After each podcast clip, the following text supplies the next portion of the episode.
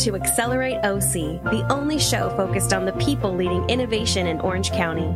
Join our host, Carey Ransom, and his conversations with the trendsetters, entrepreneurs, investors, and leaders here, because it's time to Accelerate OC.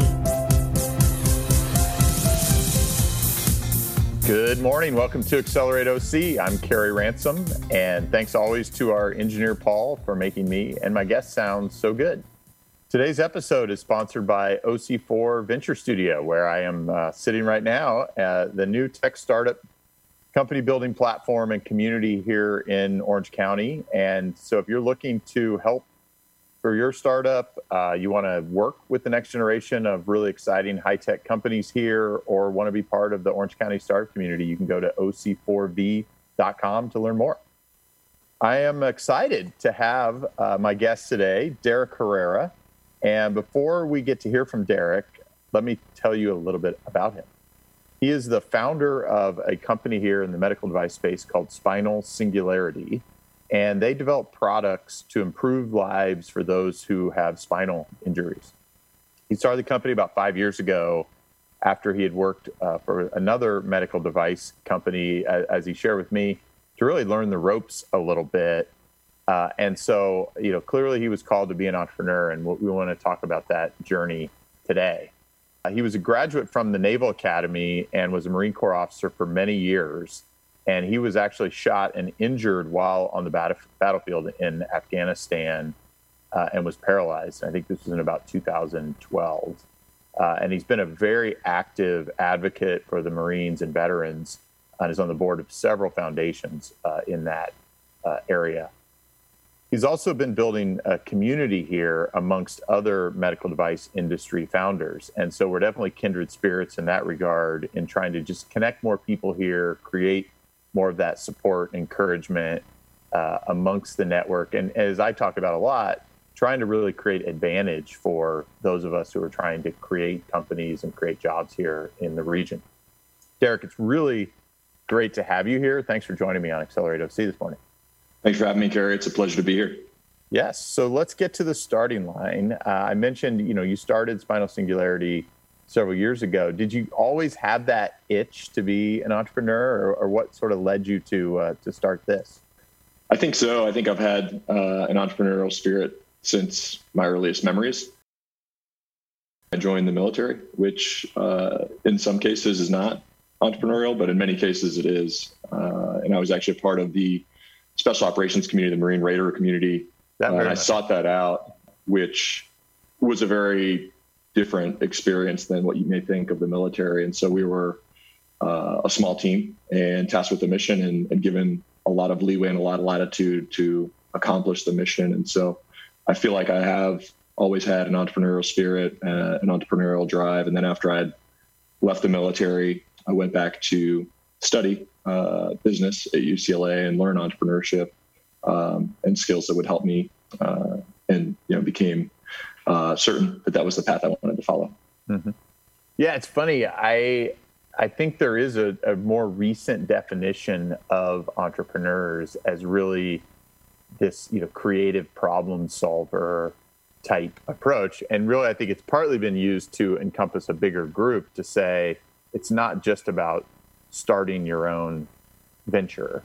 You could be an entrepreneur within a, an organization. So even just the design of what this Marine Raider group is is really set up for that type of creative problem solvers.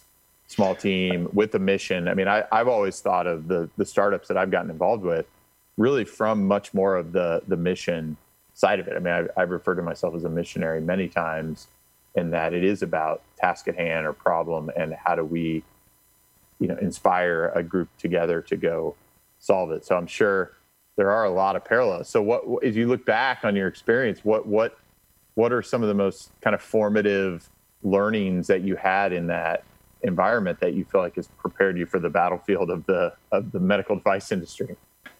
I think there are so many lessons that I can draw on uh, from that experience, um, but the the main theme I think was just being able to execute leadership at a scale that's not common outside of the military, and so my first assignment as an infantry officer, I was in charge of a little over 40 Marines and mm-hmm. sailors mm-hmm. um, and tasked with, you know, conducting operations in Iraq in 2008 for seven months at a time. Um, and so being able to take these individuals and, and build a team and unite them around a common sense of purpose and mission was something that was truly formative for me. Um, and then continuing to grow from there, moving on, I did another deployment in Rosen rank. Uh, I was an executive officer, so basically a kind of a chief of staff for a company of about 200 Marines, and then transitioned to the special operations community where I had a smaller team. We only had about 20 special operators, but uh, we were leveraging a partner nation force in Afghanistan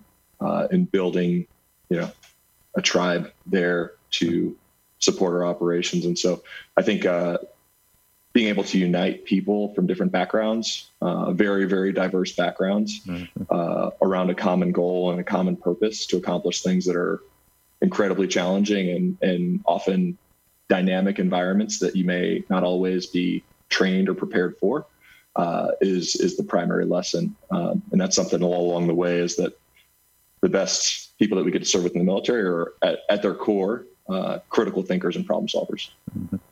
Yeah, very, very, very uh, true, and uh, you know, very impressive as well. So, as you've transitioned into this medical device industry, what's been the biggest surprise for you? I think uh, there's been a lot of surprises. Uh, so, I had no experience in the industry. I didn't know really anything about it until I started to try to learn the industry after mm-hmm. I had gotten injured in 2012. And then as I learned more and more, the thing that I found, which was pretty amazing and very surprising, was the welcoming nature of all the people in the mm-hmm. community. And I think the sense of camaraderie amongst the med tech and med device ecosystem is built because it is so incredibly challenging to be successful. Um, there's such a wide breadth of, of functional areas that you have to be specific and successful in. And at our core, we're doing things to really help people and move the needle. Mm-hmm. And so I think the one thing that was incredibly um, positive for me to see and surprising almost was every single person I had cold called or cold messaged on LinkedIn actually got back to me and some would mm-hmm. spend an hour, even though I had no clue. I just was, you know, a young, passionate mm-hmm. guy who said, Hey, here's my story. I don't know what I'm doing, but I'm trying to learn. You're an expert. You're a, you know, you're the chief of urology at, you know, UCLA. Like, can we chat for 15 minutes? And almost every single person did. Um, and, you know, it was pretty amazing to be able to do that, especially for someone with no credibility, no background, just a lot of, you know, drive and passion to try to solve a big problem. Um, and that spanned from clinicians to investors to uh, everybody, right? It's, mm-hmm. uh, it's such a challenging but important mission that I feel like we foster a sense of camaraderie and collaboration amongst the community. Very cool. You mentioned, you know, talking to someone like a chief of urology, um, and so no doubt you've you've interacted with a lot of medical professionals, scientists, probably even inventors. Is your sense that a lot of those kind of breakthroughs and inventions just ultimately stay on a shelf indefinitely? That you know, it takes someone like you to really connect a lot of the dots. That it's not enough for just the science. What, what what's been your experience there? Yeah, that was a surprise as well. What I found and my initial idea or my hypothesis after I'd gotten injured was universities and academia mm-hmm. is where breakthroughs in research occur, and that is somewhat true. It's not the whole picture. Uh, the reality is, is there are scientific breakthroughs and engineering breakthroughs at academic, you know, academic institutions uh, very regularly, but a vast majority of them will never become a product and never see a patient outside in a commercial setting. And that to me was a huge lesson I learned while at the business school at UCLA. Mm-hmm. Um, and what drove me and really fulfilled my niche and my role to try to be an entrepreneur in this industry and make that change was marrying the science and the business aspect of any sort of engineering or technical or scientific breakthrough. And so, to answer your question directly, uh, there's so much research. There's billions and billions of dollars poured into research every day, and there's uh, intellectual property offices uh, at every university with giant phone books full of patents, right, or digital catalogs full of patents and ideas that have been somewhat vetted and proof of concept that never get licensed and never see the light of day and never help someone. Mm-hmm. Um, and that was one of the biggest frustrations I had with uh, my experience as a patient, as a person, and as a participant in some of the research for spinal cord injury, specifically, was why is this taking so long? Why is why is there not investment? Why is there not translation of this product? Why can't I have it? Right? You know, this device you've proven in research and scientific, you know, peer-reviewed research multiple times that this could be mm-hmm. incredibly meaningful and impactful for a person like me. Why why is it not on the market? And the more I found about that, that the more it inspired me to try to pursue this line of work because it takes more than just good science mm-hmm. to be a good product, right? And there's a very, very precarious and challenging environment to navigate to get something on the market uh, and to corral investors and convince them that you have a meaningful business and value proposition uh, and to get it there. And so that's that's how I ended up, you know, trying to pursue this as an entrepreneur. Mm-hmm. Let's go a little bit deeper under on, under the hood there. So, is your sense? I mean, I spent some time. You know, we, we both went to UCLA as we as we've talked about previously. I spent some time in the the Office of Intellectual Property uh, when I was there too, and I was amazed how much IP was in there and how far removed it was from reality, and and it just felt like there were so many steps to get from here to there and uh, you know, I sort of gave up after not finding something that I felt like was even within a couple steps. So, yeah. is, I mean, is that your sense, or is it the just the the bureaucracy of the situation that you think is the bigger impediment?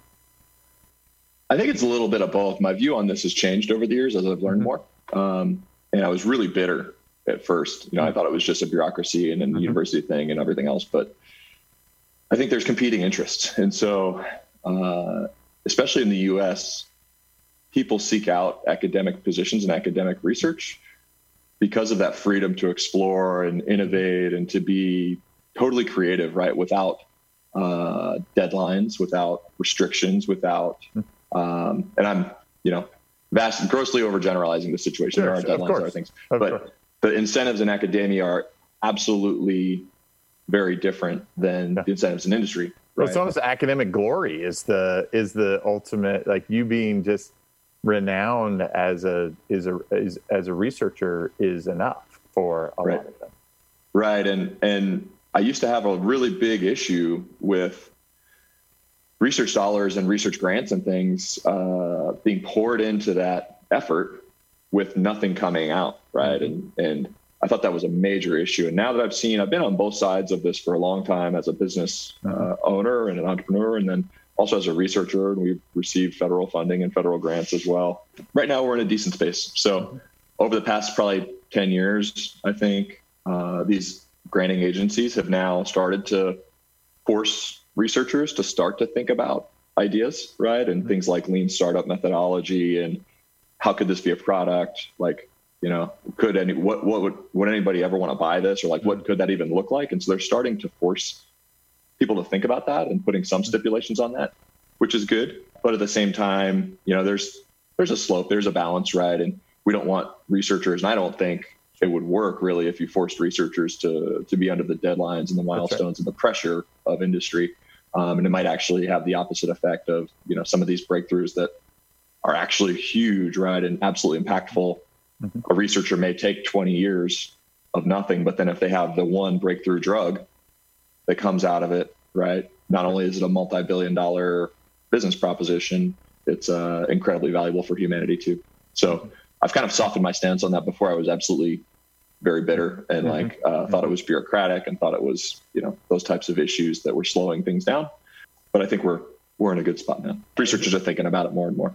That's that's really good perspective, I think. Um, and you know, at some level, there needs to probably be a little bit more order than just a chaotic. I mean, it's kind of like, you know, within a, a company, you know, some companies are way better at this than others. But it's this idea of kind of having a lot of different bets over varied time horizons with some sense of of organization and that you're you're trying to gain some efficiencies where you can um, where historically it's probably been everyone off on their own island. I think in academia, I think it, it seems like there's a much more coordinated effort and people are doing a better job of data sharing. Obviously, in this current environment we're in right now, it's probably representing the, the best collaboration uh, in the history of our globe around this race to find a, a vaccine or a cure, right? Yeah, I think so, and I think uh, I I don't know anything about it really that's going on. I don't, you know, except for what I've seen in the news. But my guess is that um, you know, industry partners and academic partners are working around the clock to foster uh, a level of collaboration we haven't seen before across the globe, like you said, right? And I think a year or two or three from now, and the details of that come out, and we have successful breakthroughs, it'll be it'll be interesting to see. Um, you know, it'll be very uh, very interesting to see how that that worked out. But the one thing I did learn, and the last thing I'll kind of bring up about the academic system, right, is like it's not their fault, right? It's yeah. it's uh that's their incentive. You know, mm-hmm. their metric for success is very clear, right? It's mm-hmm. bring in research dollars, publish papers, and that's it, right? Mm-hmm. You know, they don't care if your kids, you know, your students are are happy with the class. They don't care about any of that, right? It's just publish and you know build credibility, make the institution look good, and if you can bring in research dollars, then great. And so, um, in some cases, that becomes this never-ending cycle of just mm-hmm. publish, grant, publish, grant, publish, grant. There's never like a an end or a product in sight. Mm-hmm. So, it's it's all about incentives, right, and what you measure. That's right. Yeah, I'm a uh, econ guy, so that you know, you, you, it rings true to me. Very, very, very, very real. So that, uh, uh, but it'll be interesting to see if this environment really creates a new reality for how even uh, other pharmaceuticals or compounds or even medical devices get developed and tested and brought to market. Uh, you know, are there going to be more fast tracked or uh, more balance put back? Because I just, I you know, my sense as well is that um, back to the incentive topic is that the lawyers and the regulators have really seized a lot more of the control in many cases than we probably need as a society to get some of these breakthroughs out there and yeah. allow allow people, especially in life uh, life saving or other situations, to have more control over their decisions. To say, I, I'm willing to take the risk because uh, yeah. you know, even if it doesn't work for me, it, it could add tremendous value. And I know there's some of that, but it just seems like yeah. there's so much more. Yeah. Yeah. I'm not an expert on, I'd say on the device side, it's, it's pretty good. Like there's, mm-hmm. you know, uh, there, especially in our case, we have no, no, like no one to blame, but our, you know, like we're, we're a master of our own destiny, right? Mm-hmm. The, the FDA has actually been incredibly yeah. supportive and, and helpful. I think there are a lot of those stories on the drug side, and I'm not an expert in that, but mm-hmm. uh, but I do know there are processes for that, right? And so I think there's mm-hmm. probably, you know, to your point, there's probably ways to improve that and make it more well proliferated throughout the country and things. The other challenge with that is the business incentives too. Um, and so, you know, these these studies and the data coming in, especially for drugs, is uh, orders of magnitude more challenging yeah. than than our device because of the, the, impact and the you know the risk associated with it. And so, um, so yeah, but I, I, would agree. There's probably probably ways to improve it and, and improve access and things. Uh, and so, you know, hopefully we'll be able to learn some of those lessons from this this yeah. crisis. That hopefully that's one of the, one of the silver linings, I suppose. Yeah, and I, I think bottom line is no matter what the the public health landscape will be changed forever. Mm-hmm. You know, it'll never. You know, we're going to learn things that are going to change the way we think about some of these things forever. Yes, I agree with that. So, as part of your process, you went through a very well known accelerator program called Y Combinator. Uh, there haven't been that many, I've met a few others, but there haven't been that many here in Orange County specifically that have been through that program. Can you share a little bit with my audience, sort of the Y Combinator experience, what, what you took out of it? Y Combinator was uh, an amazing and informative experience for our team and for our company. They were our first investment. Uh, and so we had been trying to solicit investment from different angel investors and, and groups. Uh, and then were accepted into the program there, which was a lot of luck um, and timing and, and, opportunity, I think. Um, we worked really hard to, to be accepted, but at the same time, I think it, just looking at the sheer numbers of things, uh, it's, yeah. you know, I think it's over 6,000 applications and 100 companies in the batch. So it's, mm. uh, it's incredibly challenging to get in. Um, but most, more than anything, the the secrets um, behind Y Combinator and the things that were incredibly valuable for us was just really just some basic foundational lessons uh, on how to be an entrepreneur and how to uh, view the life cycle of your company and growth um, and how to interact with investors. Uh, and then another big advantage of that as well is just you know the network the collaboration right because there's now mm-hmm. a group of people you get to meet from different companies and different industries that are all kind of going through the same things and they do a really amazing job of, of creating a community that i still reach back to and still you know get emails from and still mm-hmm. leverage for support today uh, and so that was incredibly valuable for us and in our particular case we were very early in our life cycle. I said it was the first investment, so mm-hmm. it was major for us because it was a bit of a de-risking activity uh, and also credibility for our company. Mm-hmm. Um, and then we also were introduced to additional investors at demo day that were uh, supportive and willing to invest um, on fair terms, which was was good. Uh, and we learned a ton uh, stuff that changed, you know, the way I see things and you know lessons that I learned every day. And the, the probably the, the, the biggest like simple lesson that I think you know listeners could take away too is just boiling down entrepreneurship to the simplest, most fundamental terms. Um, and so one of the mottos they use is called "Make something people want," mm-hmm. and really like you know it's it's really easy to get caught up in like all the stuff you have to do or think you have to do or like you know chasing all of these shiny objects and automating this and building lines of code and doing all this stuff. But at the end of the day, uh, remaining your under and understanding and focused on what the actual mission is, which is build a product and sell it. Like yeah, and solve it. Solve a problem. Yeah, solve a real problem that that like you said, something that people people want. Right, and yeah. you know when you think about it that way, like it just it cuts through the noise real fast, right? And if you can't draw the line with what you're doing to like building a good product or you know improving mm-hmm. it so that people want it and selling it, then it may not be worth your time, right? Like you maybe want to be doing something else to focus on product and mm-hmm. sales.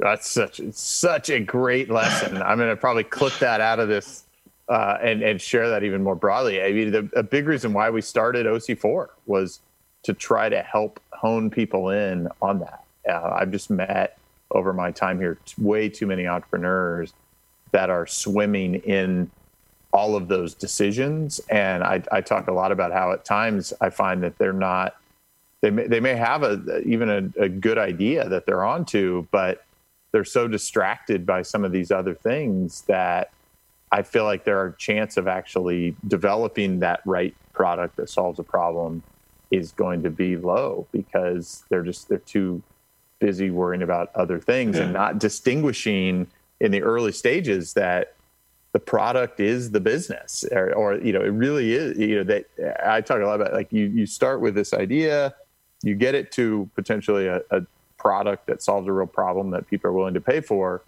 And then once they pay you for it then you start to have a business and then ultimately you can turn that into a company.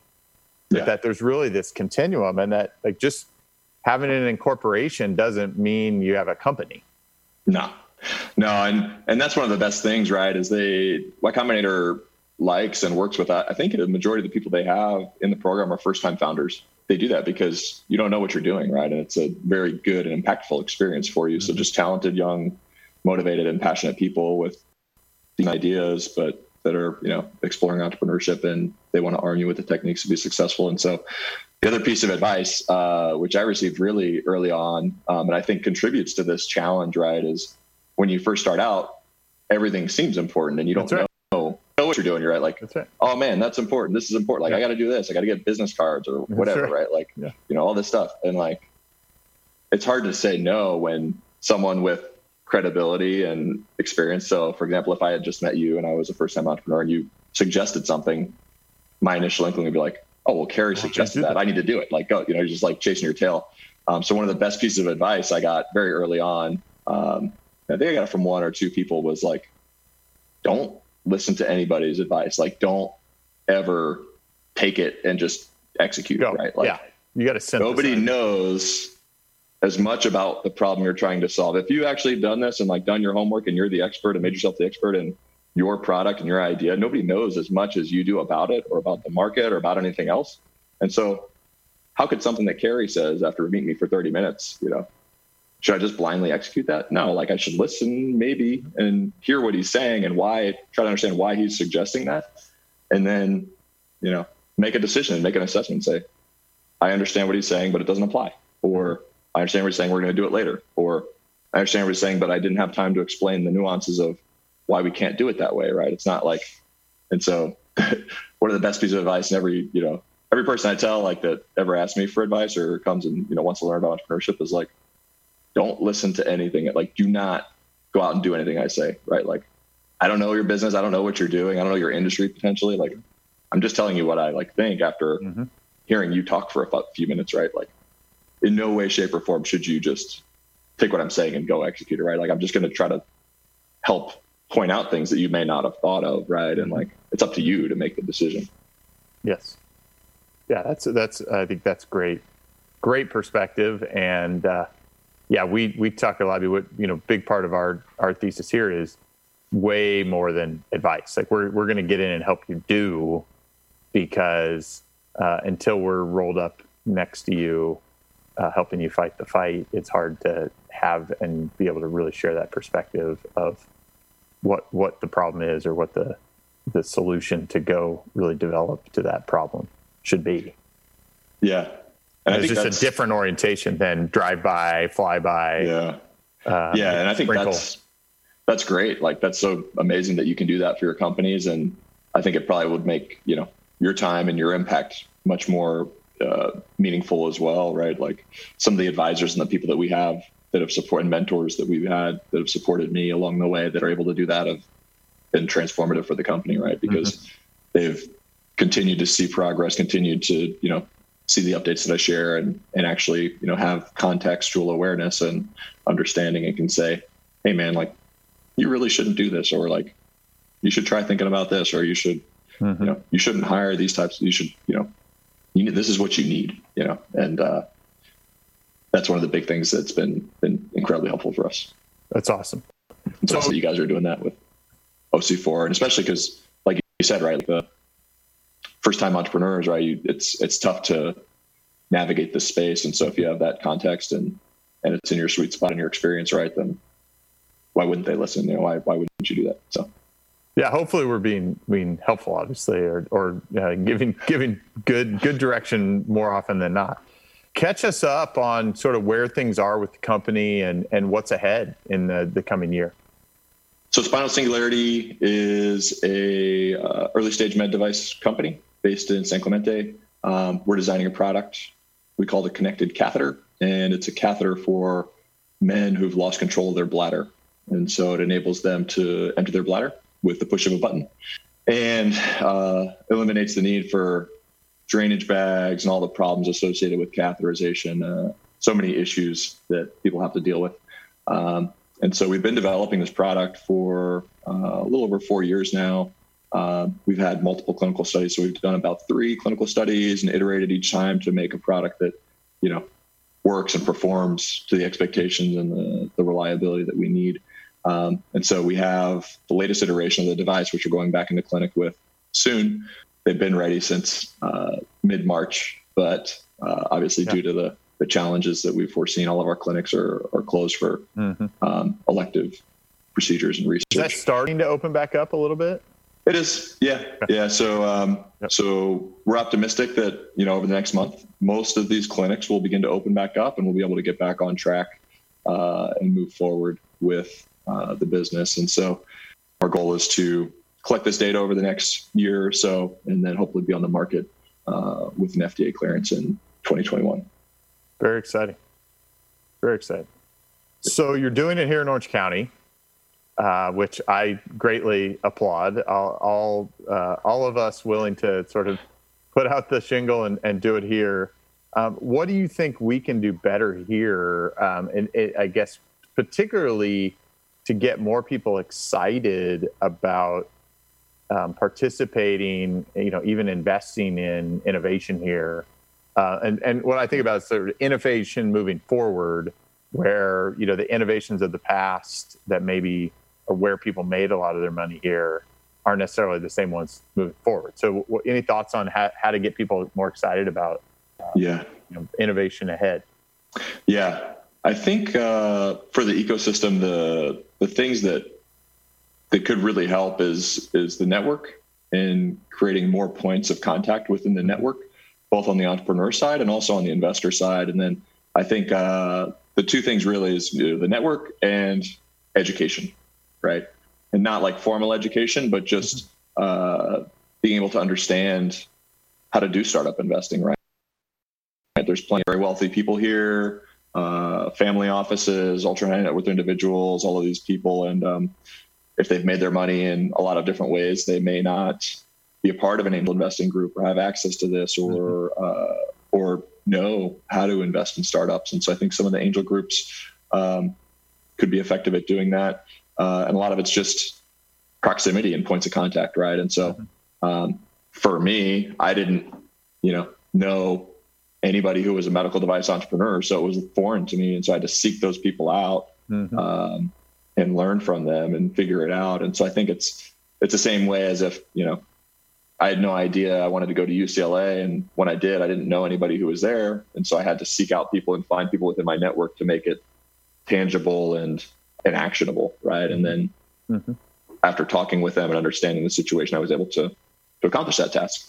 And so I think creating networks and you know making things like this tangible for people is is uh, is the only way to do it. And so, you know, for someone who may be an ultra high net worth individual who's never invested in a startup before, if they find a person like you or Matt Hayden or any of these people that can help them and curate the deal flow uh, and understand terms and investment profile and trajectories and potential returns and and those sorts of things um, in a comfortable and non-threatening way, then you know they could take that risk. And mm-hmm. uh, if the companies are delivering, then you know they'll have a good experience and and create massive returns. Hopefully, as good startups do, um, and then create the you know hopefully a a desire to do that more often and you know additional funds to do that more often. And so mm-hmm. I think it's just introducing those investors and educating them on that side.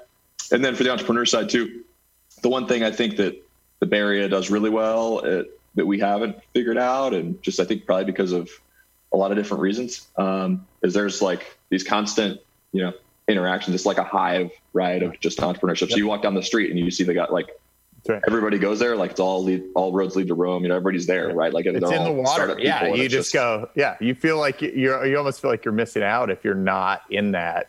Yeah, and so that's a good thing. Um, but I don't think Orange County may ever like replicate that. Sure. Exactly. Yeah. But I think that's also a good thing because, yeah. you know, we like having yards and space and open spaces and going to the beaches and we have great weather and we have all of this stuff that creates a little more isolation. And so that's why uh, one of the challenges that that presents is how do we foster this collaboration and the networking? And that's something that, you know, Matt Hayden and you're doing, and you know, it, it, we've tried to build these networks and things. And I just recently started a a small group to try to unite and you know mm-hmm. create the collaboration and just uh, strengthen the network of med tech and med device CEOs and founders and you know executives um, of these startups here in Orange County. Because what I found after you know meeting so many different people was that there's so much innovation and entrepreneurship going on here, mm-hmm. but you just never know because it's right. It's quiet. We're not bouncing each other. We're not That's like right. We're not bumping into each other walking on the street because we're not compressed and in this hive, mm-hmm. right? Um, but with tools and technology like Zoom and everything else, right? Like we can set up and facilitate this type of collaboration, and uh, people seem to enjoy it. And so that's what we've done. Um, personally, we've got like you know maybe 15 to 20 med device or med tech founders, CEOs, COOs, you know, executives. And right now we're meeting weekly actually on Zoom. Um, but you know, when we were meeting in person, it was you know monthly just for mm-hmm happy hours, hanging out, and just getting to know each other, right? Because it's fun, right, to get to hang out sure. and do this, and like it's therapeutic to talk to other people in the similar mm-hmm. situations as you. But then you also learn about opportunities and and like you said earlier, like creating advantage. It's been it's been really really rewarding and really amazing to see. That's awesome. Yeah, and I mean, I applaud you for doing it, and you know, we, we need to do more of that. We need to do more cross pollination. I mean, you know, there's there's industries like med med device or automotive or apparel. I mean, there's all kinds of diversity of industry here, which I actually think is one of Orange County's strengths.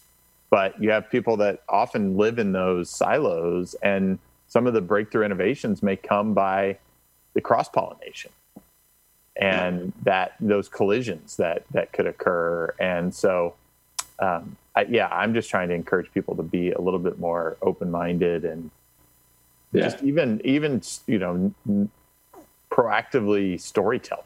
You know, part of the reason why I started this was just to try to give people like you an opportunity to tell your story because there are, to your point, amazing people here doing really cool things, and there just isn't enough of a platform or set of platforms for them to talk about it um, to hopefully inspire if you can inspire one more person to go pursue their dream that's going to be another activated excitable node uh, in this network right? Definitely. Yeah. Yeah and i think uh, you know like i said culturally there's some differences with the bay area right? Like you know if you're a highly experienced engineer here and mm-hmm you may not find your next job on Craigslist. Whereas, you know, in the Bay Area, like the, that, that why wouldn't you find a great job on Craigslist, right? Mm-hmm. Like a lot of the stuff is sometimes insular. So it was really hard for me when I was first starting because I had no no personal network and no experience in the industry to try to break in and find mm-hmm. talented people mm-hmm. to hire. Um, and so, uh, yeah, so it's never going to be the same. But at the same time, like you said, if you can create uh, awareness and platforms and everything else and more touch points within the network, um, and storytelling. Like, mm-hmm. hopefully, it'll make it more relatable and accessible to people. Sure. What what things do you feel like uh, as a, as a founder, you know, trying to build a company? What are the things that you feel like we do need to bolster or improve to help someone like you here? I mean, you know, I think you're a great example. You, you didn't grow up here. You didn't go to USC and come back home. You know, just sort of um, come back, you know, do the, the cycle. But we should be trying to roll out the welcome app for people like you trying to start amazing companies and create a platform for great jobs here that you can. So yeah. what, what can we do better in your mind to help you succeed? Yeah, I think uh, for us right now, um, there's probably some some political things that could help, like some policies you know, as far as like uh, some preferential tax treatment and some other things. So I've been exploring some of the opportunity zone sure. things uh, because there's one in San Clemente where we mm-hmm. live and where our business is. Um, and so those those types of things on the policy level could be helpful.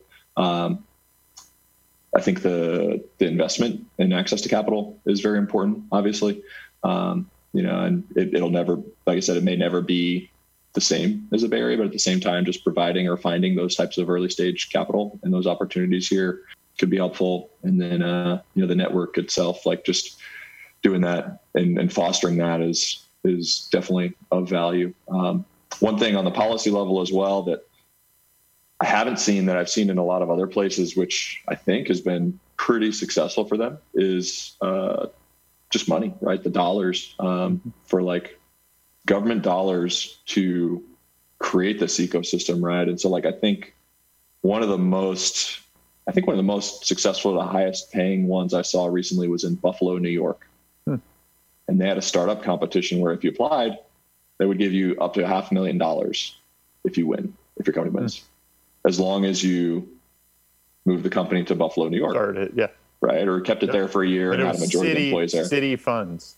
I think so. I'm yeah. pretty sure it was government funds, right? Mm-hmm. Because they were like, hey, yep. we need to diversify our offerings here. This is a good mm-hmm. place to be. Like, let's see if, you know, half a million dollars, if that creates two or three or four high paying jobs, like we're going to make money back on tax. Like yes. that's going to be a good investment of our resources. Mm-hmm. And so we pay for a lot of taxes a lot of stuff here in Orange County. And uh, like, I would be hard pressed to think that, you know, we can't front another million dollars for a competition like that or something to mm. or, or something right it may not even need to be a million dollars right like it may only need to be a certain amount of money sure um, but that i, I mean something, it's got to be compelling enough that somebody like yeah. you says hey i'm willing to go compete for that because right. that that will allow me to actually yep. hire a few people.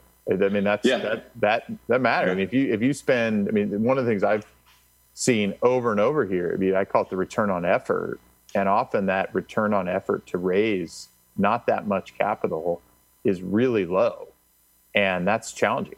It's really challenging as an entrepreneur. It can be just so tiring and disheartening, and I, I think at times even takes a little bit of the energy out of your sails for going to pursue this opportunity. And and I think for some here, that's what keeps them in jobs.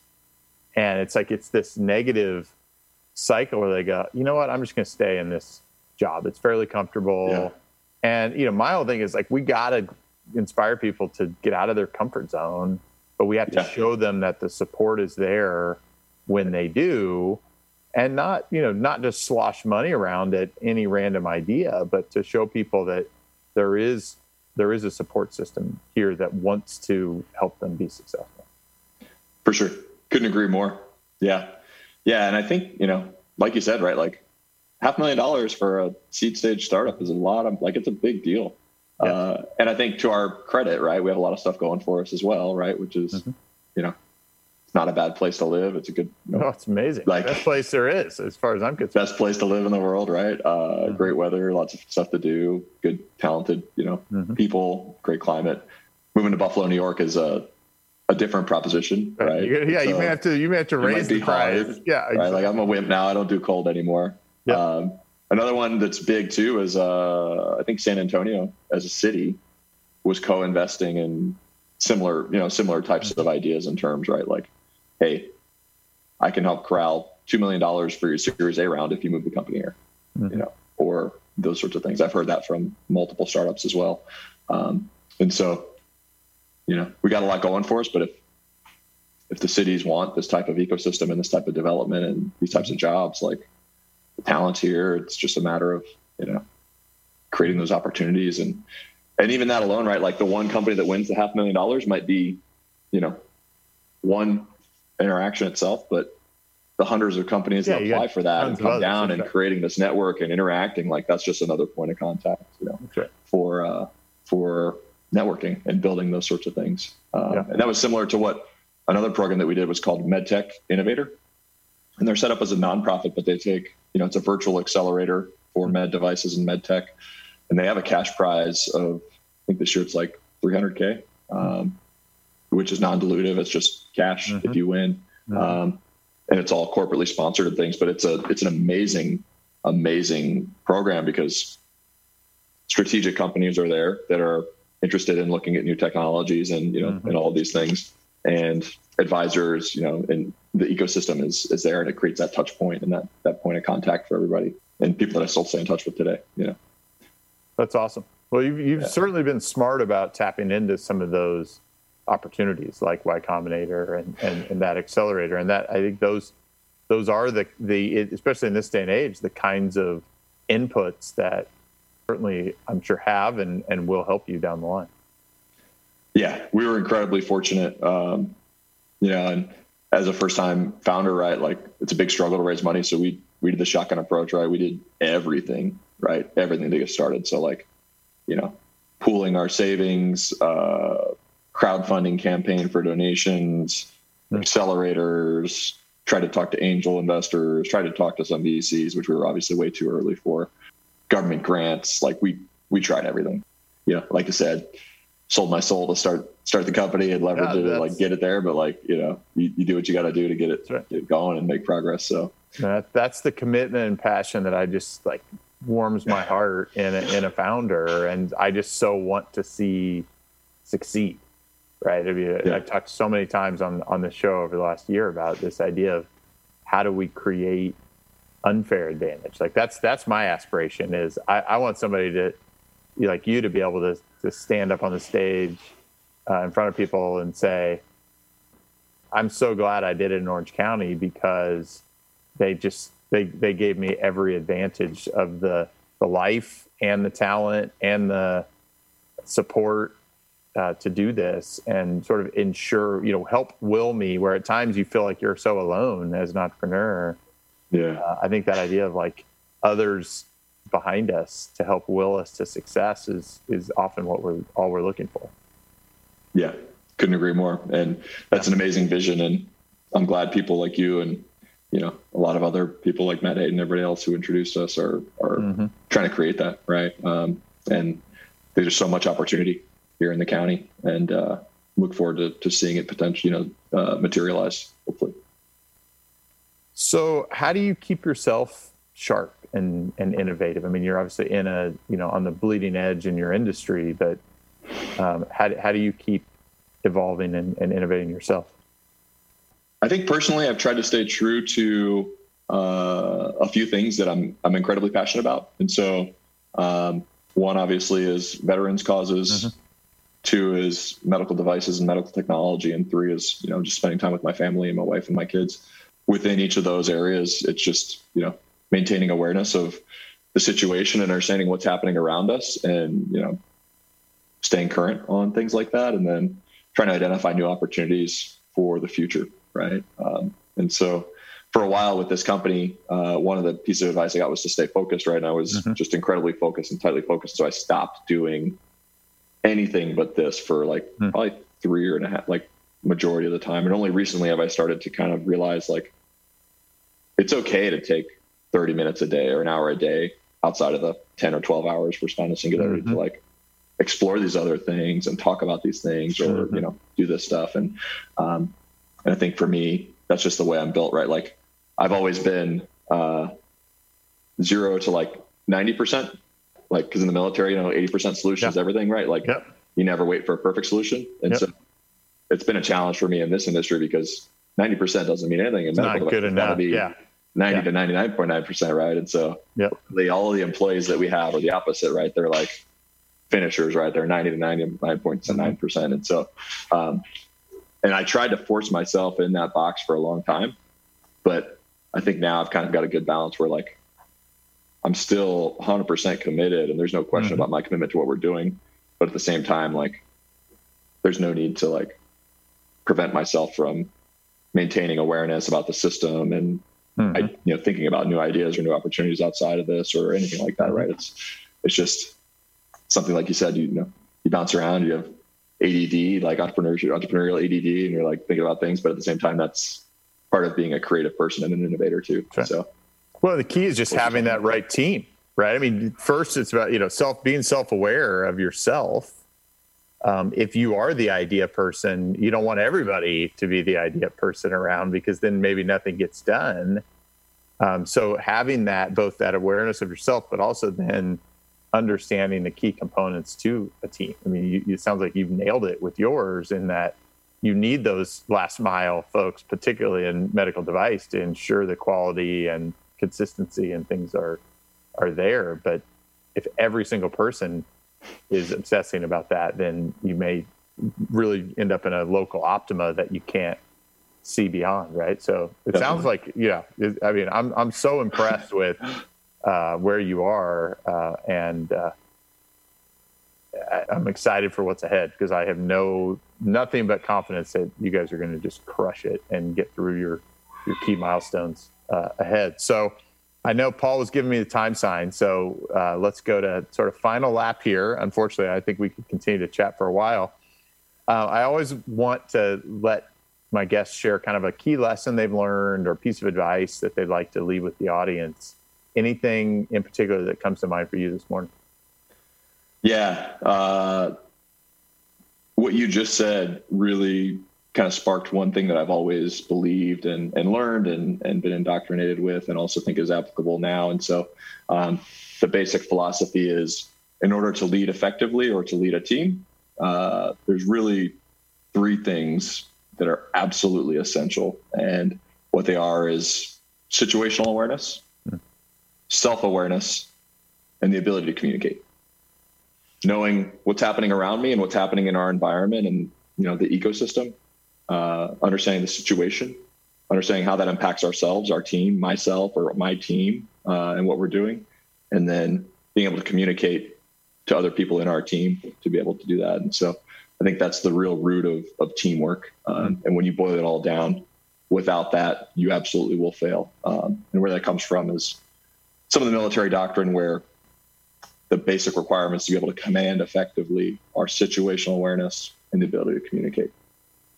So good. Well, Derek, thank you so much for joining me this morning and for sharing a ton of really valuable entrepreneurial wisdom, life wisdom, perspective. Uh, so much gold in here. Uh, I wish you all the best with Spinal Singularity and with really the the community building that you're also doing here. Thanks for doing your part, and and you're definitely doing your part to accelerate OC. Appreciate it. It's been a pleasure, uh, pleasure chatting, and uh, you know, if anybody has any questions or wants to reach out, you know, I'm easy to find. You can go to our website, spinalsingularity.com, and um, uh, connect with us there. Awesome.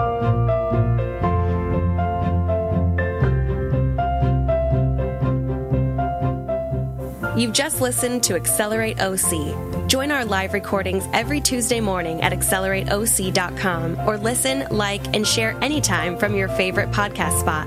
Let's accelerate OC together.